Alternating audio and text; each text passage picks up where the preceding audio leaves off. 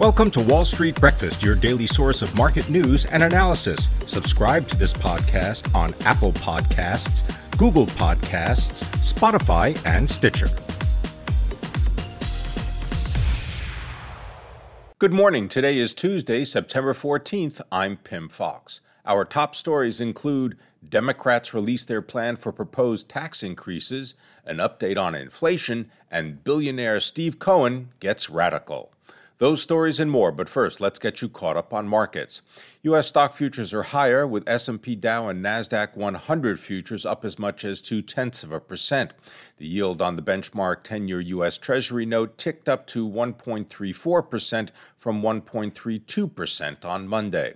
Overseas, the Stoxx Europe 600 is unchanged, while in China, the Shanghai Composite fell more than one percent. Hong Kong's Hang Seng Index also declined more than 1%, though in South Korea and Japan, shares added roughly 1%. Brent crude is up 7 tenths of a percent to $73.98 a barrel. Gold is unchanged at $1,789 an ounce. The dollar is slightly weaker against the euro at 118 and steady against the yen at 110. Bitcoin is trading at just under $46,000, a gain of 1.5%.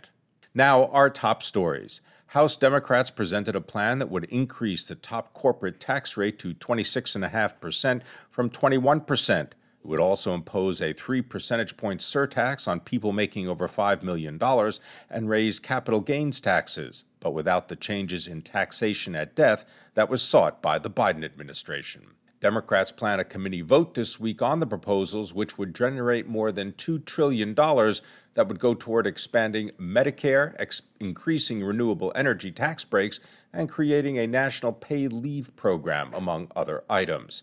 But there's opposition from both sides of the aisle. Senator Joe Manchin, Democrat from West Virginia, has called for a smaller tax increase, while Republicans are expected to present unanimous opposition to the proposal, which would reverse many of the GOP tax cuts from 2017. At 8:30 a.m. Eastern, we'll get consumer price changes for August. Economists estimate a 5.4% increase in August from a year earlier. That's the same annual rate as in June and July. It's the highest since 2008. The so-called core price index, which excludes food and energy, likely climbed 4.2% from a year earlier. Details could potentially set the tone for the market before next week's Fed meeting. Billionaire Stephen Cohen is set to invest in a new cryptocurrency trading firm, according to the Wall Street Journal. The hedge fund manager and owner of the New York Mets agreed to make an initial investment in Radkl, a quantitative trading firm specializing in digital assets. Radkl is set to launch later today. The firm will be run by a team from New York based GTS, a high speed trading firm that's active in stocks and options. The size of Mr. Cohen's investment in Radkl wasn't disclosed. Cohen is investing in Radkl in his personal capacity, not via his hedge fund firm, Point 72 Asset Management. Since last year, several hedge fund billionaires have publicly embraced cryptocurrencies, including Paul Tudor Jones and Stanley Druckenmiller.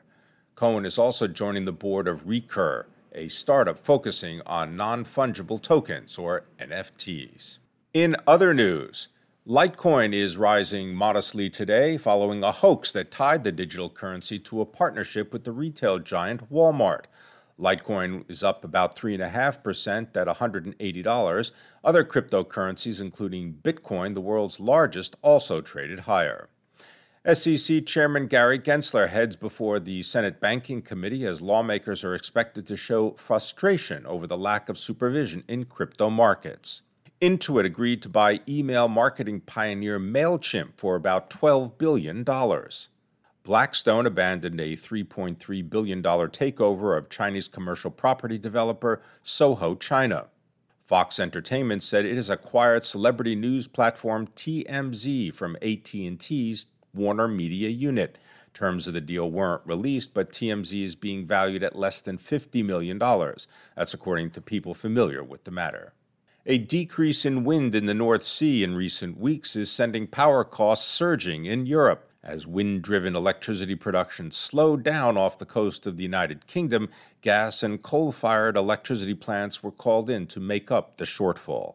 Natural gas prices surged nearly 6% as demand stays strong. The US budget deficit narrowed to 2.7 trillion in the first 11 months of the fiscal year. That's down from 3 trillion in the same period a year earlier. A recovery from a pandemic-induced slump lifted tax revenue.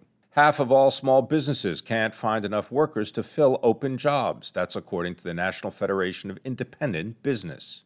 The District of Columbia's Attorney General accused Amazon.com of contracting with wholesalers in a way that drives up product prices on other websites and insulates the e commerce giant from competition. Drugstore chain Walgreens Boots Alliance's COVID 19 test registration system exposed data of potentially millions of people, including their phone numbers and email addresses. That was reported by Recode on Monday. Apple holds its annual fall product launch later today. The virtual event is expected to highlight the debut of the iPhone 13. Other potential announcements include new versions of both the Apple Watch and AirPods. Sportradar Group is set to go public today. The Switzerland based sports betting and sports entertainment products company values the company at around $21 billion. The stock is expected to begin trading today on the NASDAQ under the ticker symbol SRAD. Elon Musk's SpaceX is preparing to send tourists into space for three days as early as Wednesday. The Dragon capsule is aiming for an altitude of 335 miles, about 75 miles higher than the International Space Station, and on level with the Hubble Space Telescope. Forge Global, an online marketplace for buying and selling shares of private firms, plans to go public by merging with a special purpose acquisition company. The deal with Motive Capital values the resulting company at $2 billion. Shares of uranium mining companies surged Monday as retail traders from Reddit's Wall Street Bets forum focused their activities on the radioactive metal. Companies tied to uranium in Australia and the United Kingdom jumped Monday, while shares of U.S. listed companies also rose. Purchases of the metal by the Sprott Physical Uranium Trust, that's a newly created fund that gives investors direct exposure to uranium, has been a significant driver of the rally. Hurricane Nicholas made landfall along the Texas coast today, bringing the threat of up to 20 inches of rainfall to parts of the Gulf Coast. Louisiana Governor John Bel Edwards declared a state of emergency Sunday night ahead of the storm's arrival. Across Louisiana, almost 120,000 customers remain without power as of Monday morning. California voters today will decide whether to make Gavin Newsom the second governor to be recalled in the state's history. At 6:20 a.m., S&P, Dow, and Nasdaq 100 futures are up as much as two tenths of a percent. The yield on the benchmark 10-year U.S. Treasury note ticked higher to 1.34 percent, up from 1.32 percent on Monday. Overseas, the Stoxx Europe 600 is unchanged, while in China, the Shanghai Composite lost 1.5%. Hong Kong's Hang Seng declined more than 1%, though in South Korea and Japan, shares each added roughly 1%. Brent crude, the international benchmark in energy markets, advanced 7 tenths of a percent to 73.98 a barrel. Gold remained unchanged at 17.89 an ounce. The dollar is slightly weaker against the euro at 118 and steady against the yen at 110. Bitcoin is trading at just under $46,000, a gain of 1.5%. On the calendar today, the inflation data for August is due to be released at 8:30 a.m. Eastern.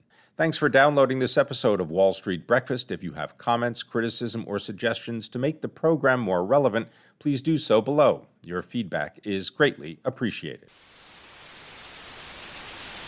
That concludes today's Wall Street Breakfast. Thank you for listening. For the best news and analysis on the web, go to seekingalpha.com.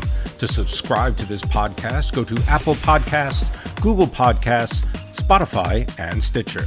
You can sign up for our other podcasts, Alpha Trader and the Cannabis Investing Podcast, on those platforms as well.